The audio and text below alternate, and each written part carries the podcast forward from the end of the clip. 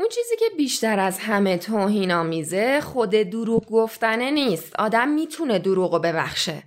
دروغ گفتن کار جالبیه چون ما رو در نهایت به حقیقت میرسونه. منتها چیزی که از همه بیشتر توهین آمیزه اینه که اونا نه فقط دروغ میگن بلکه دروغاشون هم میپرستن.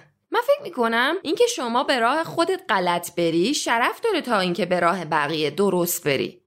خب بذارید با نظرم در مورد اصول سوسیالیسم شروع کنم. می‌دونیم که جرم توی جامعه سوسیال تعریفش اینه. هر نوع اعتراض به سازمان سوسیال ولا غیر. دیگه علت ملت کسی نمی‌خواد شناسایی کنه. یه میلیون سوال و وردار و جوابش رو خلاصه کن تو یه کلمه راحتی. راحت ترین راهکاری که واسه حل مسئله بهت میدم. اونقدر جوابش واضحه که دیگه نمی‌خواد در موردش حتی فکر بکنی.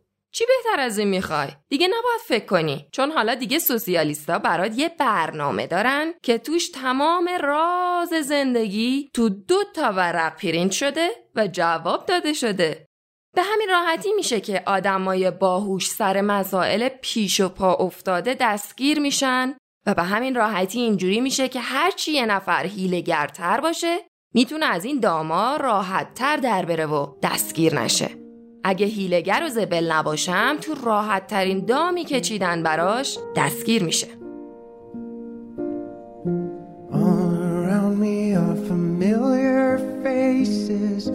worn out places, worn out faces.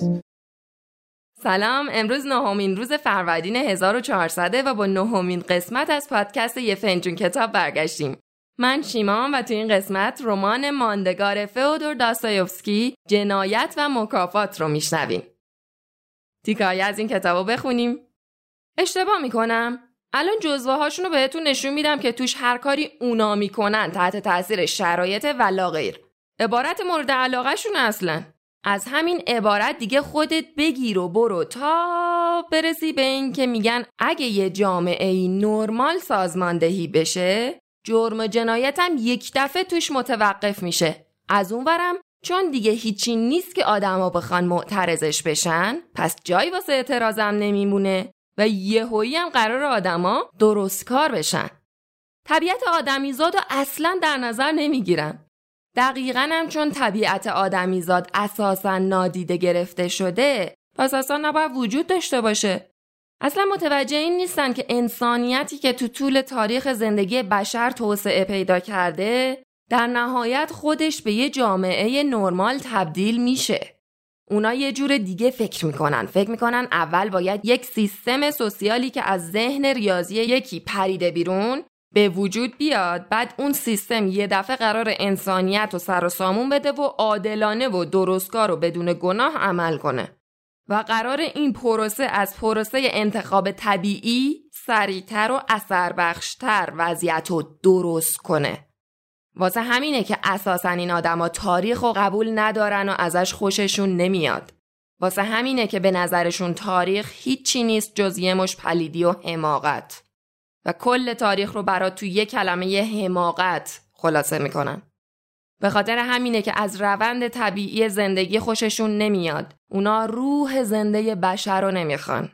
یه روح زنده زندگی می‌خواد. از قوانین مکانیکی پیروی نمی‌کنه. روح زندگی ابزاریه واسه شک کردن اما از نظر اونا روح زندگی منحرفه واپسگراست به جاش چیزی که اونا می‌خوان یه آلت قتال است با اینکه همیشه بوی مرگ میده ها ولی حداقل یه چیز غیر زنده است هیچ اراده مشخصی هم نداره فرمان بردار محضه هیچ اعتراضی هم نمی‌کنه. و در نهایت همه چیز به اردوگاه های کار تو در تو ختم میشه. با دیوارای بلند و اتاقای زیاد و راهروهای تو در تو اردوگاه های کار اجباری. مشکلش فقط اینجاست که طبیعت آدمیزاد آمادگیشونو نداره.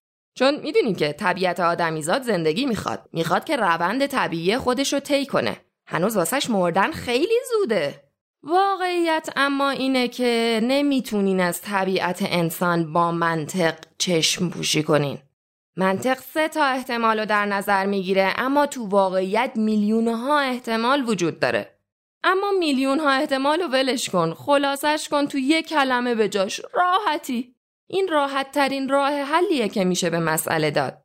به طرز فریبنده ساده است و شما نباید در موردش فکر کنید. عالیه دیگه نه؟ دیگه نمی‌خواد و نباید که فکر کنید. اونا جواب همه چیزو دارن. به یه تیکه دیگه ای از داستان جنایت و مکافات گوش بدید دوستان. شاید اشتباهی بود. مهم نیست پیرزنه. اون فقط یه انگله. یه سرطانه. من فقط پامو از گلیمم درازتر کردم و من یه آدم رو نکشتم. یه باور رو کشتم. من اون باور رو کشتم. اما پامو از گلیمم درازتر نکردم. تا همینجا بود دیگه از این جلوتر نمیرم من فقط فکر می‌کردم توانایی کشتنشو داشتم اما به نظر می‌رسه که توانایی همونم نداشتم چرا اون احمق به سوسیالیسم باور نداشت سوسیالیست پرتلاشن و به فکر منفعت همن اما نه فقط یه بار احتمال شانس زندگی کردن دارم و دیگه نمی‌تونم زندگی دومی داشته باشم نمی‌خوام مطل منفعت همه بشم زندگیمو بکنم یا اصلا زندگی نکنم. ساده است که من نمی‌تونم وقتی مادرم گرسنه است به خاطر یه روبل من اونو به خاطر منفعت همه مطل کنم. من آرزومو مقدم به منفعت همه می‌ذارم و به جاش قلبم تو آرامشه. اگه آرزوام خوب بودن بذارین زندگیمو بکنم. بذارید دادخواهی بکنم تا بفهمیم چی خوبه چی نیست. تا بتونیم خودمون رو تسکین بدیم. تا بتونیم خودمون رو راضی کنیم. تا بفهمیم که رفتن دنبال خوبی وظیفه افراده.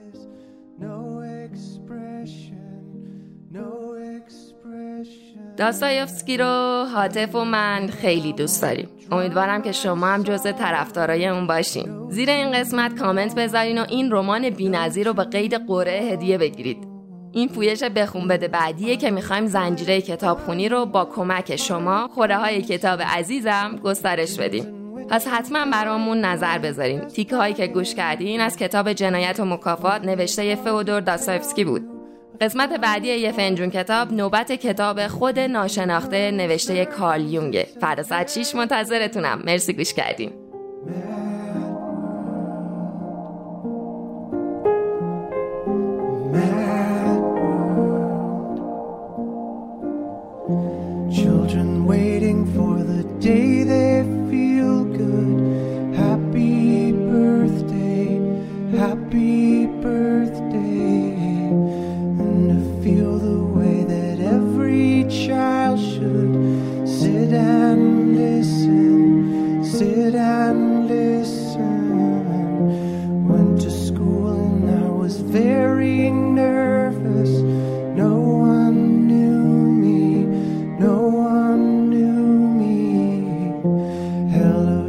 teacher, tell me what's my lesson. Look right through.